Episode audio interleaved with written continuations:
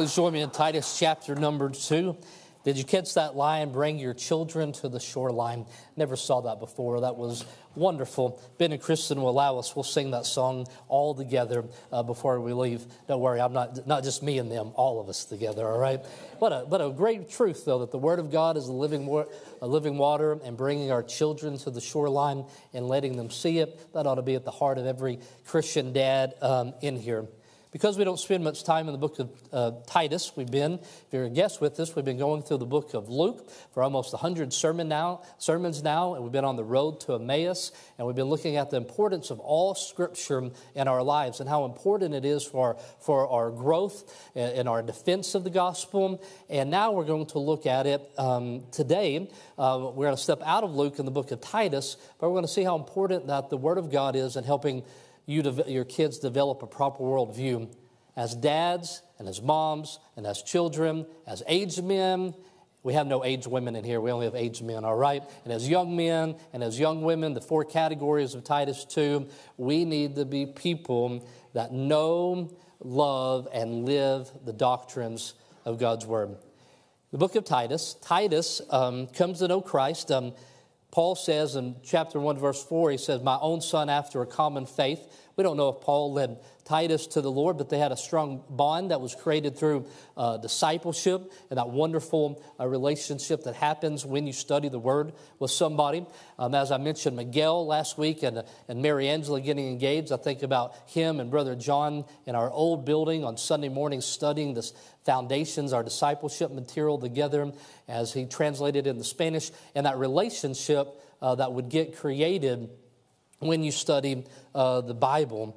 And so Titus was somebody that was close to Paul, and he took him to the Jerusalem Council where they were trying to figure out what do we do with these Gentile people that have come to Christ? What are we going to lay upon them? And he made the case and says, We don't have to turn this man into being Jewish. He doesn't have to be circumcised, but he's going to live out the gospel in this way. And Titus was there for it. And that was a good day for Titus. But then around AD 50, they had a, or AD 60, they had a send off service for Titus, much like we will do this coming Thursday for for Kyle and Hannah as we're sending them off to the country of Chile.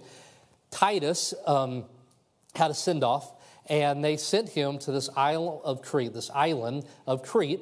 If you remember on Mother's Day, it talked about these were a group of people that were called slow bellies. They were a group of people that was just a very bad culture, a very anti gospel culture uh, that was there. And so that's where Titus is going to go. And what does he do? Same thing that Kyle will do, or same thing that anybody would send out from here. He's going to go establish churches, see people come to know Christ, organize them in the churches, equip godly men and women to live this out. So that's what Titus 1, chapter number 1 is about. It's about that sound doctrine that Titus is going to teach, how it's the bedrock of what's going to happen there as a church. But then at the end of chapter number 1, it talks about how there's a lot of false teaching that is happening there. A lot of people are, are miss uh, or not explaining the story of Christ appropriately. Many of them are just uh, opposed uh, to God, and it's just a lot of confusion. It wouldn't be difficult for you to imagine what it was like on that island of Crete. It's very similar into a world in which we live in right now, where many people would be opposed to the things of God. So, as chapter number one ends, chapter number two starts with the word but, and it says, But speak thou the things which become sound doctrine a, in reaction or as a response to this culture that we live in, we are going to do this. And chapter number two walks us through what it looks like. It's a great chapter that identifies a gender and age specific ministry in the four uh, categories that I gave you. Then chapter three talks about the influence we should have in this community and around. So simply, God tells Paul something to tell Timothy and these are things that we should all know as we live out our Christian life. Because when the Bible speaks, God speaks. So let's listen to God speak from Titus chapter number 2, verses 1 through 8. But speak thou the things which become sound doctrine, that the aged men be sober, grave, temperate, sound in faith, and charity, and patience. The aged women likewise, that they be in behavior as becometh holiness, not false accusers, not given to much wine, teachers of good things that they may teach the young women to be sober, to love their husbands, to love their children, to be discreet, chaste, keepers at home, good, obedient to their own husbands, that the word of God be not blasphemed. Young men likewise exhort to be sober minded, and all the things showing thyself a pattern of good works, and doctrines showing uncorruptness, gravity, sincerity, sound speech that cannot be condemned, that, that he that is of the contrary part may be ashamed, having no evil thing to say of you. Mother's Day, we focused on the, the older women and the younger women. Today, had emphasis on the older men and the younger men. That expression, the aged men. I jokingly said we may have aged men, but I wouldn't dare say we have any aged women in here. And looking at that expression that is said there, is, uh, some would say that it would be men over the age of 60, or maybe it's men that have grown children. But there was an expectation that the church needed to have mature men in there. Many of us are somewhere between the two worlds. We're not aged men, but we're definitely not young men, all right? We don't feel like uh, that, that's our description. And so along the way, there says every man in here, we should be looking at this description and saying, someday I'm going to be an aged man, and when I do, will this be true about me? They say with wisdom comes age, but sometimes age comes along alone, meaning that you will grow older, but will you grow more mature? Where you be where you are today, years from now? And then it, gave, it gives a description of these um, aged men, of what they should be. The first word, which is interesting, that is sober, it's listed in all four groups. And what all the people in the church should be, the first word that it gives is the word sober. And this isn't speaking specifically of not being drunk, which would be true, uh, but it has to do with a seriousness about the way that you live out your faith. I tell this many times when I invite people to join us at church or talk to people. One of the things that I'm so very grateful for is that there's so many families that take their faith seriously, that it's a big deal. It's an important part of our lives. It's not just the garnish of some type of meal, that's something we do on occasion, but we are people that are sober, that we take this seriously. Grave, it means respectable. In another place of Philippians, that's translated as trustworthy that they're a reliable group of people that are temperate, balanced, self controlled. Being self controlled, better yet said, being controlled by the Spirit, right? We don't want to be controlled by self, but we want to be controlled by the Spirit emotionally, a maturity where we are controlled by that. Then it says sound in faith. That speaks of a spiritual health, healthy in our faith, knowing God and knowing His Word, that we know the truths of God's Word and then sound in charity, which means that we have a healthy relationship with other people and how we care for them. Are we selfish people? Can we look after other people? Are we at a place where we know that God has met our needs, that all we need, I'm indwelt by the Holy Spirit, I have God's Word, I need all that I have in life, and now I'm at a place where I can care for others, and then sound and patience, uh, which isn't, as dads, you need a lot of patience. I've needed a lot of patience. Stephanie's gone. She's in uh, Mexico. She's not gone. Everybody, somebody, some of your eyes get really big. All right. Uh, Stephanie's gone to Mexico for this weekend, but it feels like she's been gone uh, forever. She left on Wednesday, and she's down there with Jennifer and Joy and, and um, the Andersons and uh, Blake and Bridget, and then a bunch of other people that she has met. And so it requires patience when you're working with kids. The kids have had to be patient with me. I've had to be patient with them. Selah's had to be patient as I forget to feed her, all right? Selah's like a little hummingbird. She needs a meal like every seven minutes, you know? I just need like one big meal a day, and that's all I think about all day is like one big meal. But we're not talking about that. We're talking about abiding under, not giving up, and endurance, uh, just a continually moving forward and knowing into what's doing right. That doesn't happen when you're young. You haven't had the opportunity to be sound in that because you haven't been tested. But our church needs men that are in this area. That when Titus, as the gospel is going forth in an area, and he is going to see a church started, he needs it to be preaching the gospel, chapter number one. But he says if we're going to be established where we really help people live counterculturally to this world, we help people live in a way that glorifies God, this is going to have to be a team uh, uh, approach to it. And we're going to need some older men in here that show some seriousness about their faith, some temperance, some charity in all these areas. So I think every man in here would say, well, that is a great list. No objections. Sign me up. And when you put your t shirt on the day, you will be set for the rest of your life. All those characteristics will be part of you, and you just put it on. And we all wish that putting that on was as easy as putting on a t shirt. But that is the description in which the Bible would speak about taking off and putting on. And so, what is it we're going to put on? By nature, the dads in here, all of us, by nature, we love our children dearly, but we need the scripture to learn how to love them wisely. We love our children dearly, but we need the scriptures to help teach us how to love them wisely. You probably can think of it. I can think of it growing up of people who had a love for their children. It wasn't that they weren't there, but they didn't love them with wisdom. They didn't love them according to the Bible. They only were able to throw things in their direction or, they, or love in a way in which the way of the world would define what love is.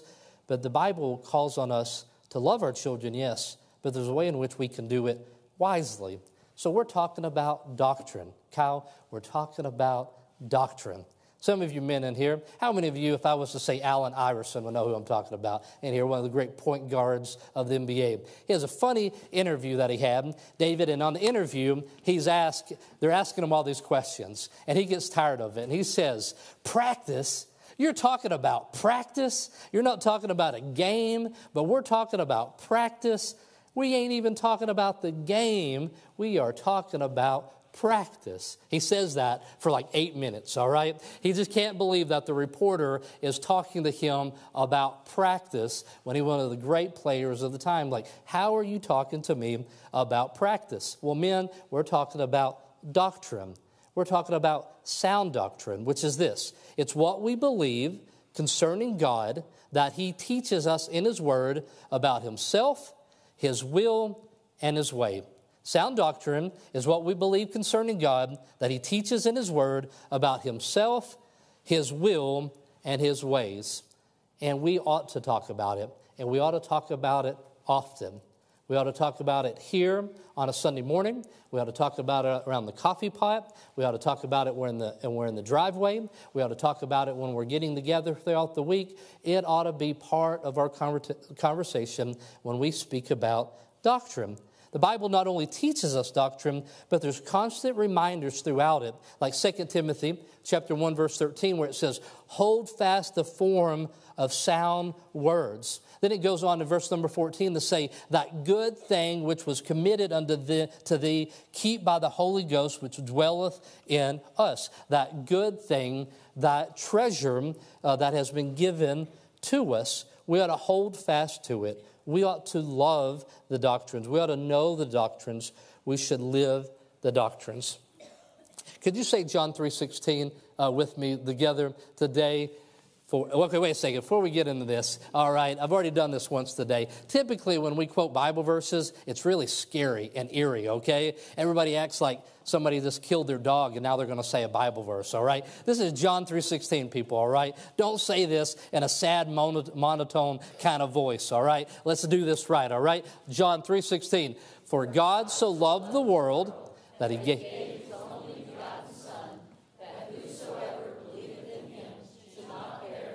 But uh, how? Thatcher, did you really think they needed it on the screen? Though that, just the case. All right. So there was John three sixteen.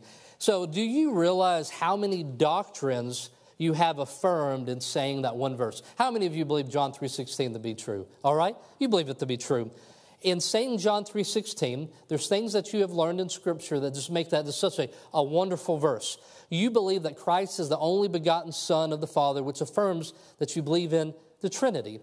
In this verse, we believe in a substitutionary atonement of Christ. You believe in the importance of your faith. I asked the high school class, and they named nearly a dozen doctrines that we know are true that we are affirming when we uh, say something like John 3:16. It's very um, important as we think about this. As we know the scripture and we know the doctrines, it helps us understand and appreciate each of the verses in the way that we should. So, why should you love sound doctrine in here? I'm going to go through a list of reasons here. One is you should love sound doctrine because God loves sound doctrine. Number two, you should love sound doctrine because it matures individuals and the church. We should love sound doctrine because it flows from the gospel. 1 Timothy 1:11 according to the glorious gospel of the blessed God which was committed to my trust. As we know the gospel we learn the doctrines that are taught the implications in your life that come from the, from the gospel the gospel is that Jesus lived a perfect life, he died a perfect death, and he rose perfectly in our place. That is the gospel. But there's implications of that truth that are now lived out in our lives. There's implications of that that are found throughout the scriptures. We should love sound doctrine because it leads us into holiness. For Titus 1 1, and acknowledging of the truth which is after godliness. The acknowledging the truth and the doctrines leads us in this. We should love sound doctrine because it keeps us from false doctrine. We love sound doctrine because it keeps us from false doctrine. Scriptures would teach us that teaching or doctrine comes from one of three places. It comes from the devil, there's a doctrine of the devil, there's a doctrine of men, but there's a doctrine from God Himself. And so we love the doctrines of the Bible because it helps protect us and guard us from false doctrine. And that was the emphasis last week. We should love sound doctrine because loving it is a love for Jesus himself. Jesus is truth in the flesh. We love truth. We love our Lord. And then we should love sound doctrine because it leads to worship. Romans 11 33. Oh, the depths of the riches, both of the wisdom and knowledge of God. How, how unsearchable are his judgments and his ways past finding out. It leads us to worship. Men in here, brothers in here, when somebody asks you, What are you into? What is your hobby? It's good to have hobbies. Um, it's good to have those, but what I would encourage you, if you have a hobby or if you don't have a hobby, when people ask you what you're into, add this to the list at the top of your list. Say, I'm into sound doctrine. I'm into studying God's Word. Make it that a couple weeks ago asked the teenagers said tell us something about you that you know a whole lot about that maybe somebody in here uh, wouldn't know about you.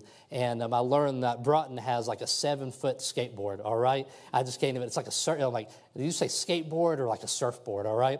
And i found that every one of them if i waited long enough they could um, geek out on some topic that the rest of us didn't know much about and they just study. And there's so much uh, information available for them. Isaiah talked about recording and how he's going to turn his sister's rooms in the Studio B when they go off to college, all right? And he's expanding the in, uh, enterprise that he has over there. But we all have those things. I, would, I want to plead with you to make the doctrines of God's Word the thing that you give your life to in studying and bring it up when people ask you, hey, what are you into? What are your hobbies? Well, study God's Word. It's what I love. I want you to see here in teaching God's word on the road to Emmaus, we got to know the scriptures. It's going to help our, the people around us develop a proper worldview, which is important. Helping those around us have a proper worldview is important, not so that we can win the next election. It's not important so that our lives are better and our neighbors stay on their side of the line and they don't invade ours. Not just so we don't see so much sin when we go out places that it disrupts our time with our family. All those are far secondary and third things. The reason that people, our kids, and everybody around us, we need to help develop a proper worldview as they need to know where Christ fits into the story. And there's an attack upon the story that how the world is being told. And so the Word of God helps us with our children and all those we influence have a proper worldview. So we've been going through this road to Emmaus, and Jesus is walking with some disciples. But as he walks with them, he turns with them and he says, Let me show you me. They don't know it's Jesus, but he says, I'm going to show you Jesus, myself, from the scriptures. And as they walk, they realize where Jesus, the Messiah, fits into the story, and it helps them see the big picture. It helps them understand the cross and the resurrection. But Paul is on a place, and he's on another road headed into Athens. And in the book of Acts, you could turn there with me in Acts chapter number 17, when Paul is walking on this with these people, when he's dealing with these people, these were not like the disciples of Christ who had an understanding of the Old Testament that were trying to see where the Messiah fit into it. These were people that had a view of multiple gods. This is what it says in Acts 17 21 about them. It says, For all the Athenians and strangers which were there spent their time in nothing else. This is what they spent all their time on but either to tell or to hear some new thing. That's what they did. They sit around and they created and they told some new thing. But it wasn't based on the truth of God's word. It was just creating some story. It was just creating some understanding of who God was or who He wasn't. And so they were plural, pluralistic. They believed in many different gods, many different ways that, that you could get to God and to know Him. The scripture provides the doctrine needed to help people have a proper worldview needed to understand the story of Christ. And so, in this intellectual center of the ancient world, they prided themselves in diversity and openness and new ideas, always generating some new idea. Even to the point it says in chapter 17, verse 23, that they made this statue to just the unknown God, which let's just celebrate that we can all be right. The only way you can be wrong is if you say that anybody else is wrong. So let's worship the unknown God.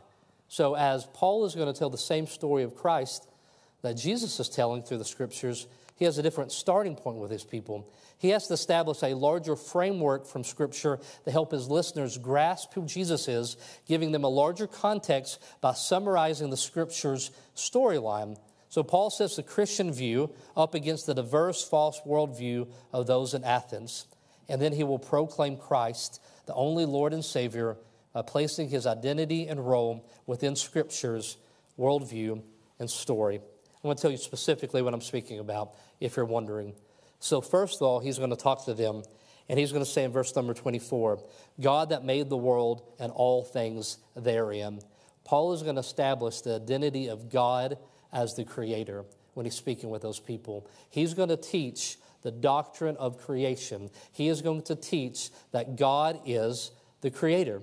Then he's going to go down to verse number 25 and he's going to say, Neither is he worshiped with any man's hands, that God is independent and self sufficient. Everything we receive comes from him, and he does not receive anything from us. Those two truths are going to be contrary to what the culture is teaching. But he is going to teach them to them that God made the world and all things in it, and God is independent and self sufficient. We don't make anything with hand, he's not worshiped by men's hands. And then he's going to tell them, which is wonderful news, that God reveals himself so that we would know him. God isn't playing hard to get. Verse number 26 And he has made one blood all nations of men for to dwell on the face of the earth, and has determined the times before appointed, the bounds of their habitation. And they should seek the Lord, if haply they might feel after him and find him, though he be not far from every one of us. That God has revealed himself to us.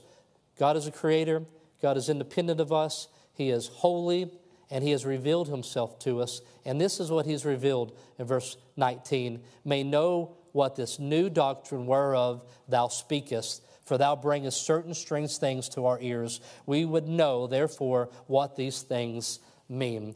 And says, What certain strange things. Go back to verse number 19, and it says, Saying, Many know what this new doctrine whereof thou speakest is. When they were listening, they were like, What is this new thing that you're teaching? That there's a God that was a creator, that's independent of us, that He's revealed Himself to us, and then He's going to go on and tell us that He, he died in our place and that He's going to come back and He's going to, du- and He's going to judge the world someday, and that Jesus is going to be that. And at the time, people said, Where in the world did you come up with this? This is not anything that we have heard or we believe. We live in a world where raising children is not saturated in the scriptures like in the road to Emmaus. But we live in a world where people do not have a proper worldview of who God is. And if you don't teach them from God's word that there's a creator, they're not going to know that. If you don't teach them from God's word that He is holy and separate and independent of us, they're not going to know that. If you don't teach them that God is going to come back and judge this world someday, they're not going to know this. They may call this a new doctrine, but it's most certainly not is the teaching of God's word.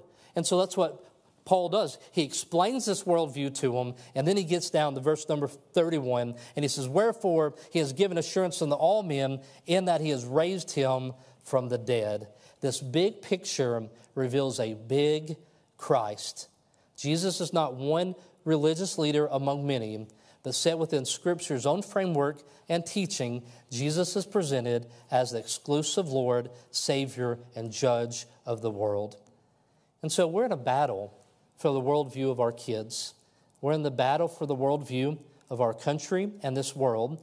And the world is trying to indoctrinate them to believe that our story doesn't have a creator. And if it doesn't have a creator, then it doesn't have any sinners. And if it doesn't have any sinners, then it doesn't need a savior. Before he could get to a point where he told them where Jesus fit into the storyline, he had to help them see what a biblical world view was. One of the greatest problems that we're facing today as a church, our church, Vision Baptist Church, and as many churches in this country, is that the doctrines that we know and celebrate and we teach one another in the rooms inside of this building are never spoken about outside of this building. And there's a famine in the land for sound doctrine. They don't know what we know, love, and we have to live it. So, first of all, we talk about knowing it. You need to know the scriptures. It's going to help you. You need to know all the scriptures and what it teaches as we tell the story of Christ. You need to know where Jesus Christ fits into a proper worldview, and there's a fight. And that's why it matters. Why does it matter if people believe that God is a creator? Why do any of those things matter? Because it's a story of the Bible that we are to teach to other people. So, first of all, if you need to know it, and secondly, then the third one, or much shorter than the first one, but it's this love it. Verse number six. Young men likewise exhort to be sober minded.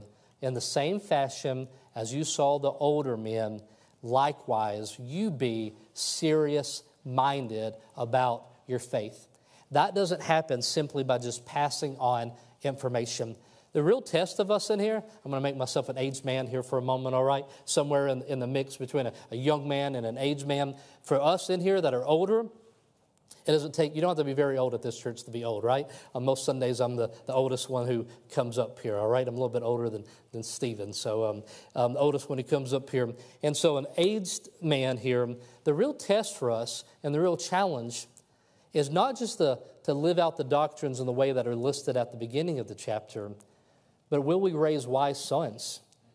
Will they see in us something that will pass to the next generation? You can't just pass that in information. It has to be passed by the fact that we love it.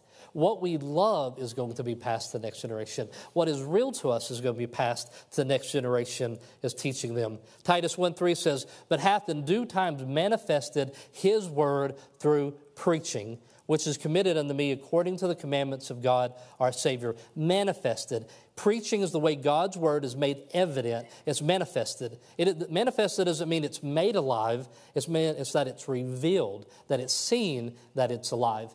Yes, I hope that I'm preaching right now. Yes, I hope I'm explaining the scripture. But this place is not the only place where preaching happens, but it's one of them and we should want our children to love it. We should want our children to love the teaching and preaching of God's word. And so we introduce it to them. We make sure that they're in church so they can hear it, but they don't just hear it at church. They're going to hear it going down the road. You're going to be listening to somebody else do it, or you're going to be doing it yourself. But they should be used to hearing the word of God manifested through the teaching of it. This is God's word. And so God's word changes our lives in all the ways that we need it changing. I love to celebrate the authority of God's word, the trustworthy of his, of his word, and the sufficiency of his scripture. But there's one way in which it's under celebrated, characteristic of scripture, and it's the efficacy, which means simply the ability to accomplish what it is intended to accomplish. It is effective. We should love the word of God because it really makes a difference in this world. Here, let me give some images. I have a, a slide here for you when it speaks about it.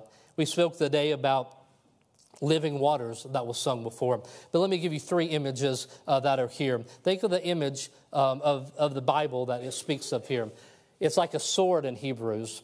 It is like a hammer in Jeremiah. It's like life giving rain in Isaiah. In Mark, we talk about a seed that is planted in the soil of our hearts, that the Word of God makes a difference in this world. And I know it's not easy, Dad. As I said, this week I've been um, having to be a single dad as Stephanie's away, and please come home, dear. I miss you so very much, all right? And I've been away from them. And you know what I have accomplished? There are no dishes and there are no dirty clothes. But I also have no friends in my house either, all right? I had to trade that. I had to trade two of those things for the other one. And it's hard. It's a constant balancing act, right? Just when in one area you say, I really want to, oh man, I came today and I'm just like, I, I haven't been focusing on this area and being a dad. I just, I need to do that. And then you run to that. And then when you run to that, you're like, oh, I've ignored this aspect of who I'm supposed to be. And there's just not enough to go around. And so we need something. I mean it, all right? We need something supernatural to help us. We need the Word of God in my life and the life of my kids. I am not enough for them. I don't know if you know that about you. If I haven't told you, as a pastor, there's nothing that I am enough for. I can only point you to the one who is all sufficient. I'm not enough for you. I'm not enough for my kids. I need something supernatural, or I am completely without any hope. And so think of all the things that the Bible says God's word can do for us. Romans 10 17 tells us that it comes, faith comes by hearing, and hearing by the word, it brings faith. Then it says, being born again not of a corruptible seed in 1 Peter, it brings spiritual life. 1 Peter 2 2, as newborn babes desire the sincere milk of the word, we grow. It, it helps us grow. John 17 17, sanctify them through that truth. Thy word is truth. It sanctifies us. Hebrews 4 tells us it searches and it convicts us. It sets us free in John chapter number 8. It liberates us. Psalm 119 reminds us that it refreshes and it renews us. It revives our soul and it rejoices our heart. In Psalm 19, verse 7, the Word of God is effective, and so we should love it. It's not, it's living. And so doctrine is God's teaching. We don't just know it, but we love it. I'm going to read a story. I thought about paraphrasing, but the story just hit me between the eyes, and I believe that it would help so many of us in here as we consider this. This is a man speaking about his son. He said, I had to apologize to my son recently. We were on our way to church one Sunday, and he said, Dad, I think I know all the Bible stories now.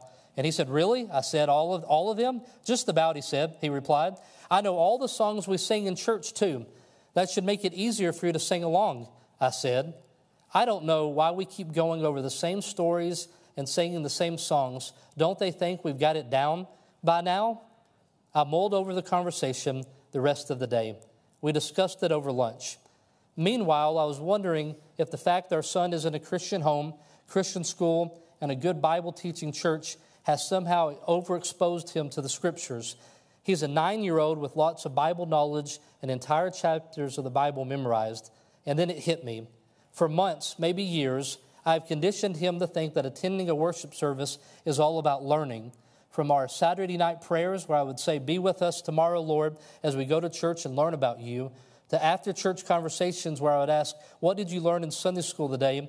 Our way of talking about church is predominantly educational. No wonder he thought he would move on. If church is school, then eventually you graduate, right? So that night, as I tucked him in the bed, I apologized for not being clear on the reason we gather with other believers. It's not about learning, I told him, it's about worship. The learning is connected to our worship. This is where we're talking about not just knowing the doctrines, it's about loving them. Is this why we sing the same songs, he asked? Yes. It's easy for people to sing. They can concentrate on what they're singing instead of struggling to learn a new song. Do you know how you like it when all the instruments fade away and you can hear everyone in the church singing the same song as loud as they can? All of our voices harmonizing? That's not about learning, it's about worship. All of us together worshiping God for how awesome He is. The son said, We did David and Goliath today. He said, I already knew all about it. And the teacher left out the best part. What's the best part, men? When David used Goliath's sword to cut his head off. All right, that's the best part.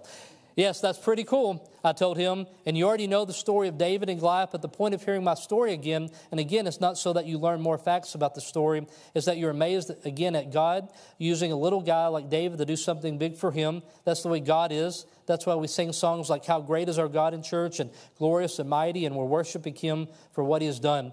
I like those songs, me too. And next time we sing them, think about the story of David and Goliath and how powerful our God is. So the son said, So it's not just about learning. The dad's response was, Nope.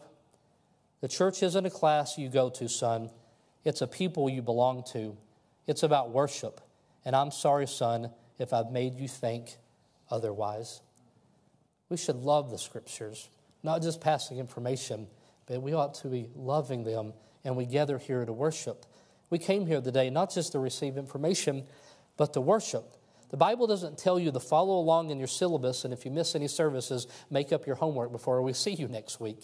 And we could just share information. We could just give a handout. You could just come through the portico. You could pick out the information that we're going to give you today, and we could hand it to you. But how does the Bible speak about it when we assemble? In Hebrews, it says, not forsaking the assembling of ourselves together as the manner of some, but exhorting one another, and so much the more as you see the day approaching. Something happens when we gather together around God's word. It calls us assembling together, and we worship, and it says that you have an active role in exhorting one another. So I sincerely tell you, thank you for joining us today, because we all have an active role as we gather to worship. We didn't just come here to transfer information from one group of people to another. Learning is important, it's connected to worship, but we came here to worship. Then, lastly and briefly, we should live it, which is a natural response. You can't love it if you don't know it, but if you know it, you will love it, and if you love it, it's going to flow out of your life. Verse 6 Young men likewise exhort to be sober, and all things showing thyself a pattern of good works, and doctrine showing uncorruptness. We could look at each one of those expressions. We might possibly spend more time in Titus on the island of Crete this fall. But right now, I just want you to look at that one statement in doctrine showing uncorruptness. It speaks about a sincerity. When it comes to teaching, you live without corruption, you live sincerely. We must know the Word of God and we must live according to it. That's integrity. Old men, young men, old women, young women know this and live in this way. And the result of it is the same that we saw earlier with the ladies on Mother's Day that sound doctrine leads to action. Verse 10 not purloining, but showing all good fidelity, that they may adorn the doctrine of God our Savior in all things. We demonstrate a beauty of a saving God by showing saved lives. Sinners have to see a transforming power of Christ's presence, not in some clever technique or some kind of event or program, but seeing it in somebody's life. And so, Dad, here's a response to you. Ladies in here, I trust you can make application as well, but I want to speak specifically to the dads. It's so very important to me that, the, that this church, as Titus would have to have churches that would have this mature group of men in it, we need mature men in here that live this. Let me give you four things. I don't put it on the screen uh, to help you remember. I want to speak specifically to you today, dads. First off, live soberly Every group in this church is called to live soberly. Our families need us to lead the way and have a proper reverence to God's word. It's wonderful that our kids are serious about their faith. It's wonderful that the teenagers are involved in everything else. But we're not going to last a generation, and we're not going to pass it on to the next one if the teenagers of this church are leading.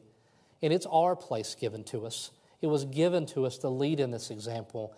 Be serious about your faith.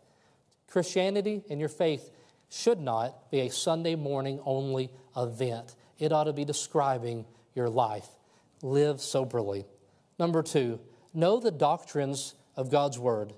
With wisdom come age, but sometimes age comes alone. If you're still living, it's not too late for you to go deeper in Scriptures. Know the doctrines of God's Word. In the time in which we live in, has there ever been another group that had more available to them? Where you can listen and study and work. I mean, I'm excited. We're about to drive to Kentucky. I'm going to go to church with my stepdad that I call the professor because he's decided he wants to teach through the entire Bible and with the rest of the days that he has. And he just recently became an adult Bible teacher. And I'm going to be able to listen to all kinds of people teach about God's Word. It's available to me. Know the doctrines of God's Word. Number three, love the Scriptures. Love the Scriptures. Zach, you remember we went and heard John Lennox. He's a famed mathematician, teaches at Oxford. Me and Zach sound smart that we go and hang them. I think you were there too, David, and some others. We heard them teach artificial intelligence just so they get a full picture. David was there as well, all right? And, and so we went there, and John Lennox was talking about his dad. And it was, just, it was awesome. The guy was brilliant, and, but he said this about his dad. He said, The last thing I would ever considered was that Christianity was boring.